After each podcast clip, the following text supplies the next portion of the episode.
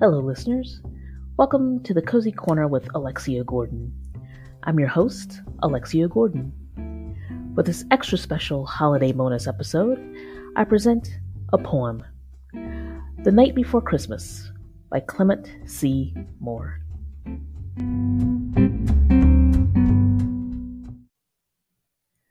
Twas the night before Christmas, when all through the house not a creature were stirring, not even a mouse.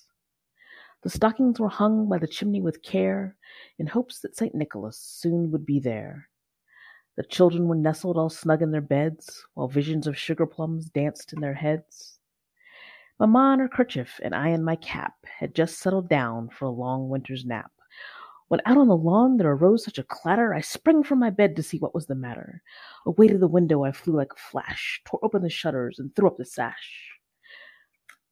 The moon on the breast of the new fallen snow Gave a lustre of midday to objects below, When what to my wondering eyes should appear But a miniature sleigh and eight tiny reindeer, With a little old driver so lively and quick, I knew in a moment it must be Saint Nick.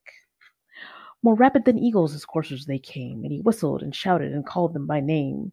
Now Dasher, now Dancer, now Prancer and Vixen, On Comet, on Cupid, on Donder and Blitzen. To the top of the porch, to the top of the wall, Now dash away, dash away, dash away all. As dry leaves that before the wild hurricane fly, When they meet with an obstacle, mount to the sky, So up to the housetop the coursers they flew, With a sleigh full of toys and St. Nicholas too. And then in a twinkle I heard on the roof The prancing and pawing of each little hoof. As I drew in my head and was turning around, Down the chimney St. Nicholas came with a bound. He was dressed all in fur from his head to his foot, And his clothes were all tarnished with ashes and soot. A bundle of toys he had flung on his back, And he looked like a peddler just opening his pack. His eyes, how they twinkled, his dimples, how merry.